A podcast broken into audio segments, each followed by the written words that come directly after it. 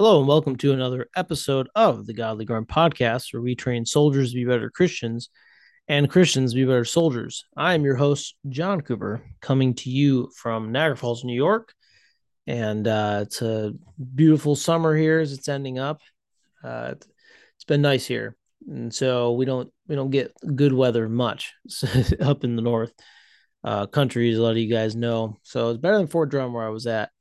I was in the army, but um, it has been beautiful out. So I'm taking some time inside now to uh, to record this. So we've been going through a series called Voting with an Open Bible, and this is a series I'll be teaching in my church, as I've said before, Niagara Community Church in Niagara Falls, and uh, we've been taking topics that are in our uh, in our world. We've been breaking them down uh, to what the Bible has to say about them. Not here to tell you to vote Republican or Democrat, but I'm here to here to influence you in a way that you say, what does God's word say about these issues of our day? And so we've already looked at a few, and before we've gotten into actual topics of our um, political sphere here in America, uh, we've been just going through the first session was a sermon on what is true freedom. The second was a um, look at what is God's role for government. The third was a look at what are our rights? What are these rights that are given to us by God, these freedoms? Um, we see that as kind of a reverse look at the Ten Commandments.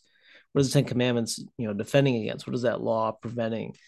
And now we're going to do our last kind of introductory uh, session, session four here, uh, which is what is the Christian's response to government?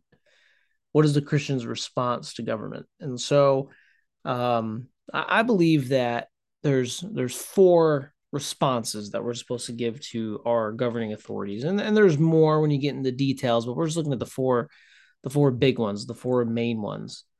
And uh, we hear a lot about how people think we are supposed to act as Christians, but our answers need to be rooted in God's word. And so that's what we're going to look at here. And we're really just going to jump right into it. And the first response is respect or submission.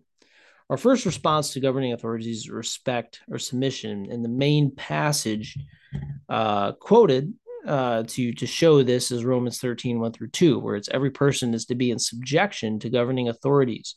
For there is no authority except from God, and those which exist have been appointed by God. Therefore, whoever resists that authority has opposed the ordinance of God. And they who have who have opposed will receive condemnation unto themselves.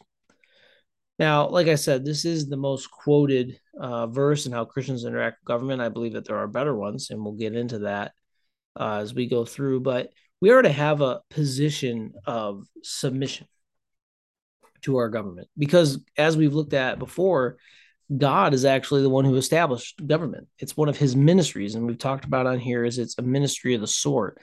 And so, since God has established it, in verse five here in Romans 13, we, we see that we we don't just submit because it's the way God executes his wrath, but it's also for our own conscience sake. We have we have a law, we have order for our own conscience. And when dealing with governing authorities, our posture needs to be that of respect. Um, even if they are wrong, we're still to be respectful. When David's being pursued by Saul, um, he has an opportunity to assassinate Saul.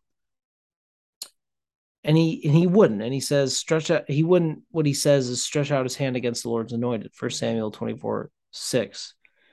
He wouldn't take that step uh, to do that because he had a general respect um, for Saul and for the fact that the Lord had put him in power. Verses 6 and 7 of Romans 13 echo this. Uh, for because of this you pay taxes. For the rulers are servants of God, devoting themselves to this very thing. Render to all that are due them tax who taxes due, custom who custom is due, fear to whom fear is due, and honor to whom honor is due. It's a respectful posture. As a Christian, I'm I'm to live a peaceful and quiet life. I'm not supposed to be rabble rousing. I'm supposed to be uh, having a posture of respect towards others, um, even when I don't respect them. I'm to have this posture of, you know, it's, it's a police officer. I'm going to respect a police officer. It's a politician, sir or ma'am.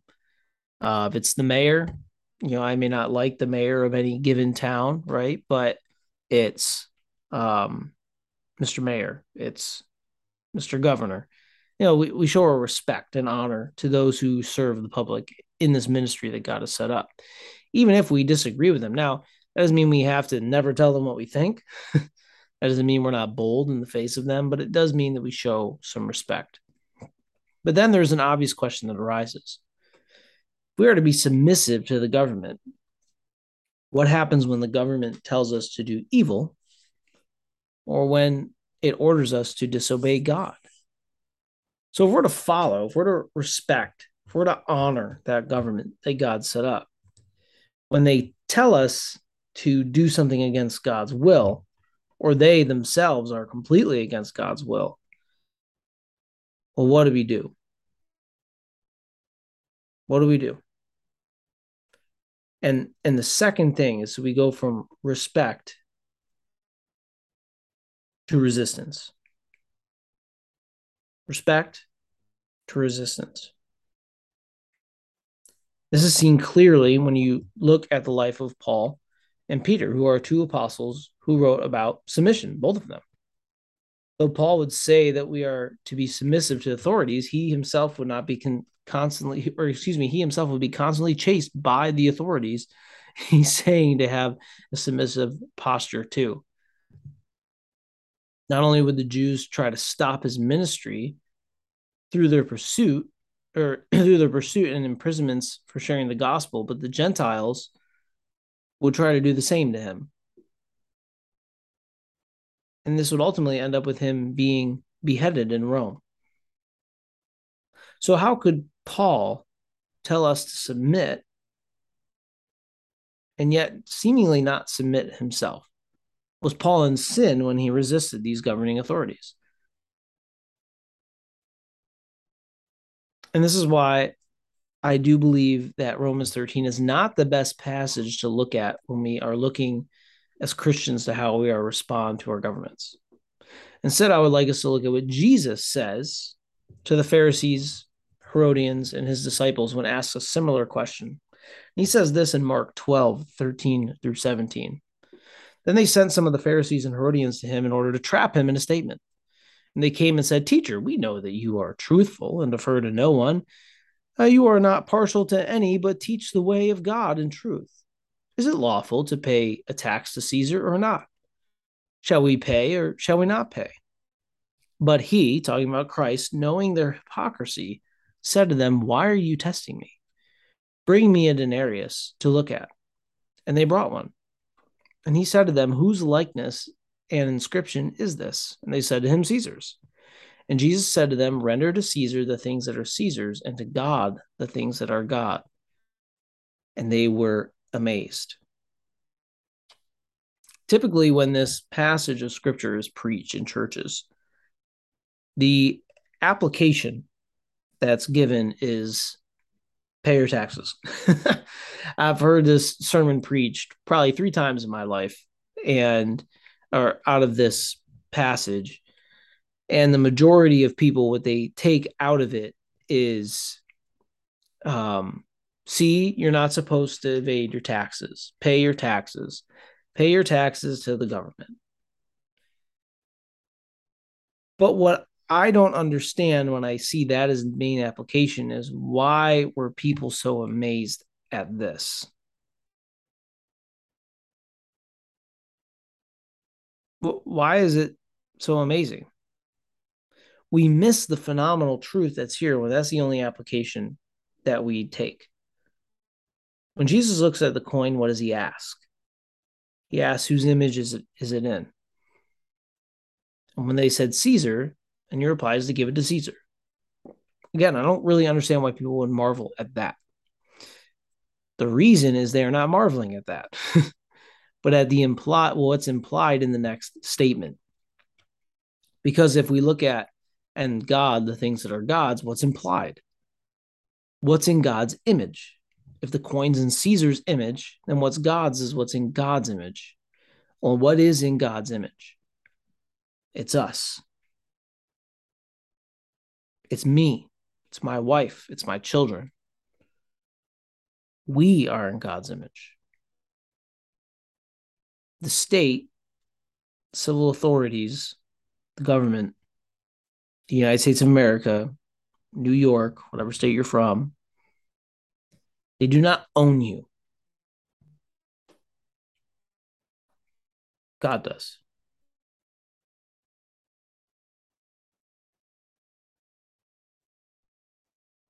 And when we look at how we are to decide when we are to resist, we need to keep this in mind. When the government starts to dictate you as a person, that is not their role, that is God's. As in God's image, our bodies are his temples. And our worship and our worship, excuse me, both in thought and deed are to be dictated to God. So when the government starts telling us how we are to think, how we are to act, what we are to put into our bodies, how we are to think, how we ought to worship,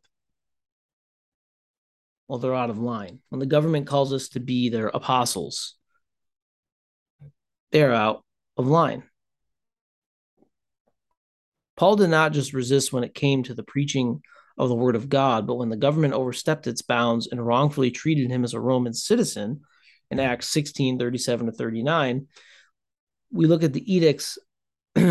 um, when we look at the edicts of a government as Christians, we are to balance it with what he is saying, what was being said here in Acts 5. This is what we're supposed to think. But Peter and the apostles answered and said, We must obey God rather than men. The God of our fathers raised up Jesus, whom you put to death by hanging him on a tree.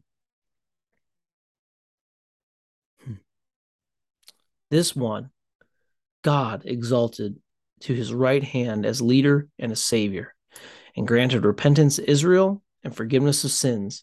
And we are witnesses of these things, and so is the Holy Spirit, whom God gave to those who obey him. We must remember that we obey God over man. That may come at great risk someday, but that is our calling. Now, I am by no means, hear me, I am by no means saying we should arm up and resist the government or that we are to be trying to overthrow or starting a militia to do so. I, that's not me. That's not what I'm saying. I'm saying there are times as Christians where the government is going may come as it has happened in other countries and say you must do this or you must think this or you must stop preaching this or you must have this in your church or you must do this. They have to wear this in your church. You have to get this in your body. And you say no I cannot do that. And that may cost us jail. That may cost us imprisonment. The government labels us as extremists because of our belief.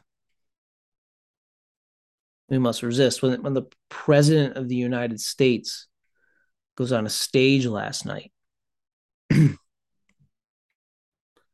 says that those who are against abortion are extremists and the enemies of our of our republic.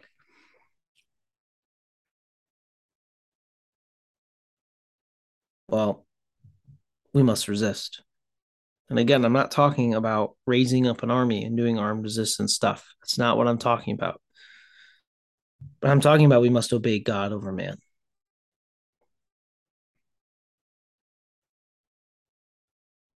We have to keep this in mind. I'm not reinforcing this point so that you know the government is not always right. God is always right. They need to be kept in check with God. They are not God.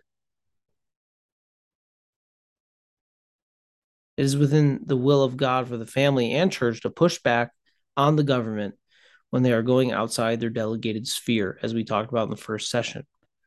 God gives equal authority to the family and church for their lanes, And when the civil government tries to step in and delegate what the family and church are to do, that is when the people of God must put them in check.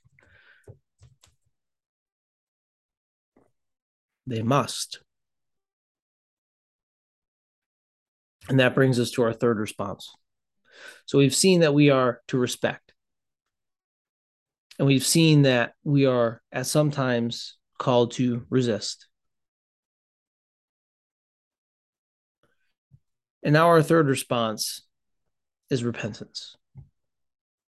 As a church, both as elders in a local congregation and the Big C church, which is all Christians, we are to call the governing authorities to repent for their wrongdoings. We are to call the government to its proper roles. And when they step outside those God ordained roles, we are to call them to repent. We see this throughout the ministry of the prophets in the Old Testament, the apostles, and Christ himself. There's one instance I want to focus on here, and that's Mark 6, 17 to 20. It says this For Herod himself had sent and had John arrested, talking about John the Baptist, and bound in prison on account of the Herodias, the wife of his brother Philip, because he had married her. For John had been saying to Herod, It is not lawful for you to have your brother's wife. Now Herodias was holding a grudge against him and wanting to put him to death, and was not able, for Herod was afraid of John, knowing that he was a righteous and holy man, and he was keeping him safe. And when he heard him, he was very perplexed, but he used to enjoy listening to him.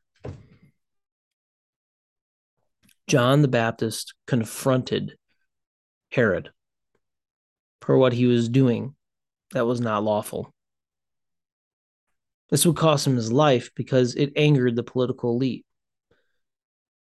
How many, quote, Christian leaders have we heard that have hidden away, afraid to call out the unrighteous deeds of culture and political leaders promoting the demonic and sick LGBTQ plus agenda and genocide of the unborn?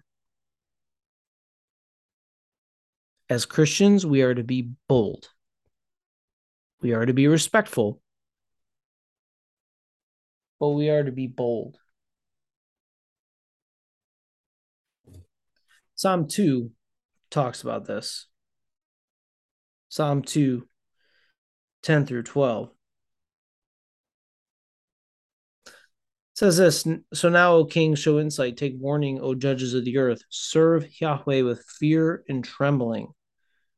Excuse me, fear and rejoice with trembling. Kiss the Son, lest he become angry and you perish in your way for his wrath may soon be kindled. Kindled, how blessed are those who take refuge in him. We are to be respect, respectful and pursue lives of peaceful submission to God. In that submission to God, we are to be submissive to the leaders that He has sent over us. However, the main job of a Christian, especially the leaders and elders of churches, is to call government and every person to repentance. That is the main job. I want to read First Kings 1 22, and it's it's kind of a interesting story. I'm going to read up to verse 28 and I'll make comments as we go along. So for three years, Syria and Israel continued without war. But in the third year, Jehoshaphat, king of Judah, came down to the king of Israel. And the king of Israel said to his servants, Do you know that Ramoth Gilead belongs to us? And we keep quiet and do not take it out of the hand of the king of Syria? And he said to Jehoshaphat, Will you go with me to battle at Ramoth Gilead? And Jehoshaphat said to the king, I, am as sure I am as you are. My people are as your people, and my horses are as your horses. And Jehoshaphat said to the king of Israel, Inquire first of the word of the Lord. Smart. and the king of Israel gathered the prophets together, about 400 men. And they said to him, Shall I go to battle against uh, Ramoth Gilead, or shall I refrain? And they said, Go up, for the Lord will give it into your hand, O king. But Jehoshaphat said, Is there not here any prophet of the Lord whom we may inquire? And the king of Israel said to Jehoshaphat, There is yet one man by whom we may inquire of the Lord, Micaiah, the son of Imlah but I hate him, for he never prophesies good concerning me, only evil. I'm going to pause there. So we see here that Josaphat sees what's going on. He sees 400 prophets that are continually just giving uh, Ahab what he wants to hear. How many preachers out there are that right now?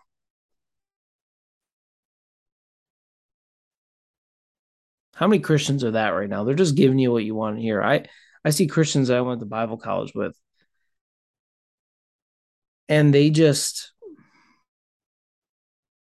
they just go with what the world's saying, and they say, "But but God says He loves," and they ignore everything else in the Bible, and they don't call the culture to repentance.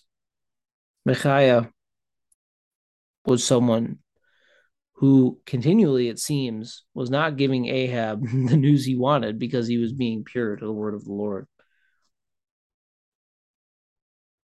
So we see that the king of Israel summoned an officer to bring Micaiah quickly to him. Now the king of Israel and Joshaphat, king of Judah, were sitting on their thrones, arrayed in their robes, at the threshing floor at the entrance of the gate of Samaria, and all the prophets were prophesying before them. So they're in an impressive state. They're what they're looking at, it's impressive. They're on their thrones and it's the prophets are in front of them. They got the favored seat, right? This is the pastor who gets invited into the Oval Office to speak.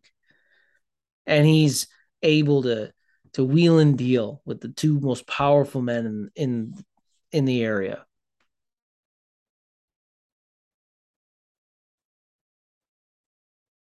And they even get to the point where it says, and Zedekiah, the son of Shenaniah made for himself horns of iron and said, Thus says the Lord, with these you shall push the Syrians until they are destroyed. And all the prophets prophesied, Go up to Ramoth Gilead and triumph, the Lord will give you in the hand. They're giving him exactly what he wants to hear.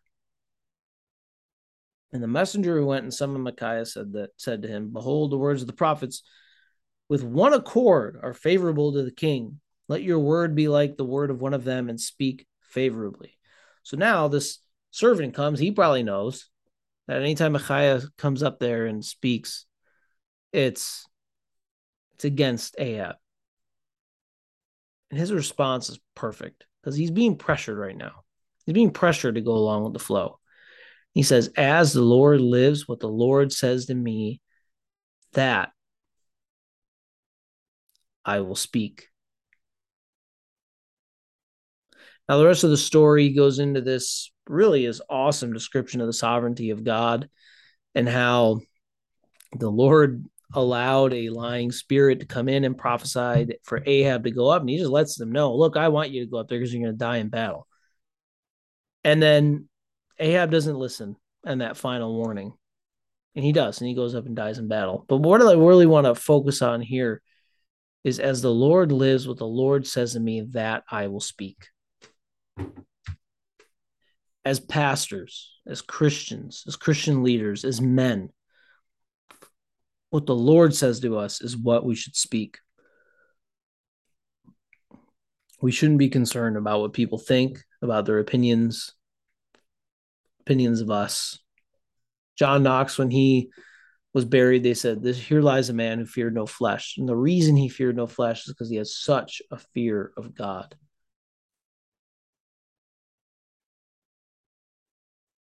Do we live that way? Do we call our leaders to repentance, or do we just want to be in front of their throne making horns saying, with this you'll win, with that you'll win? And just giving leaders what they want to hear so that way we can have our two seconds of fame. We can have the blue check mark on our social media. We can have a thousand more followers. Or do we preach to an audience of one? And that's God being faithful. We need to preach repentance to no matter who it is, come what may. After the pullout of Afghanistan, I personally have a disdain for politicians part of my work at the Niagara Gospel Mission is I have to work with them and invite them to um, some of our events and things like that that we're doing for the community. And it's it's a ministry we that we get to minister to them too as we boldly proclaim the gospel. Um, but I have to get aside my natural disdain for politicians. Um, and I know that majority of them had nothing to do with that decision. The vast majority, and probably none of the ones I interact with had anything to do with it, but it's just left such a bad taste in my mouth. And what we've seen over the past few years, and just the, the political divide, the divisiveness, the the hatred towards each other, it just really does leave a bad taste in my mouth. I think a lot of us are that way. A lot of us see our government leaders and there's just a disdain for lack of a better term.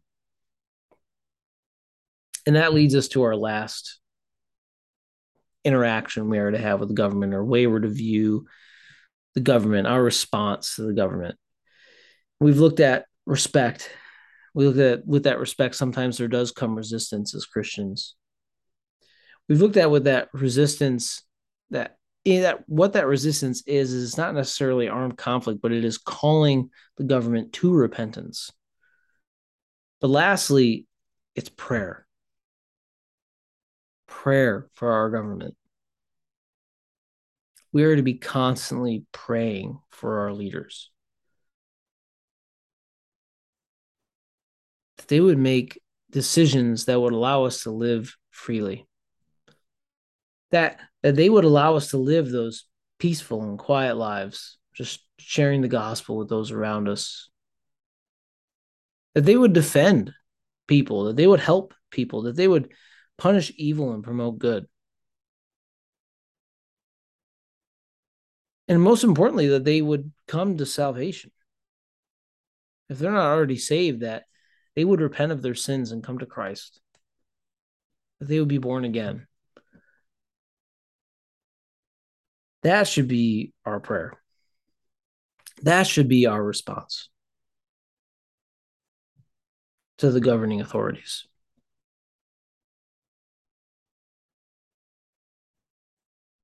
In America, we're fortunate enough to have a political system that we are in.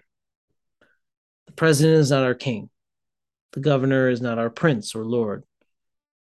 Our highest form of government in this country our highest form of government in this country is not to be voted on or in. The highest form of government in this country is the Constitution of the United States. We are beyond blessed to have founders who did not set up a dictator but a document.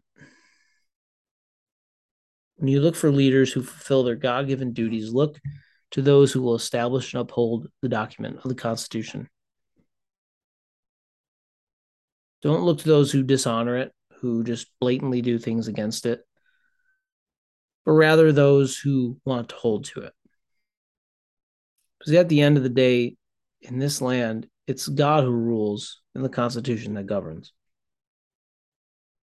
God is king. Christ is king. And we are submit to his kingship.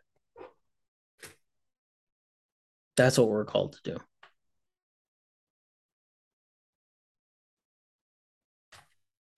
And so I want to encourage you, uh, if you don't already follow us on social media, you can find us on Facebook or Instagram, The Godly Grunts.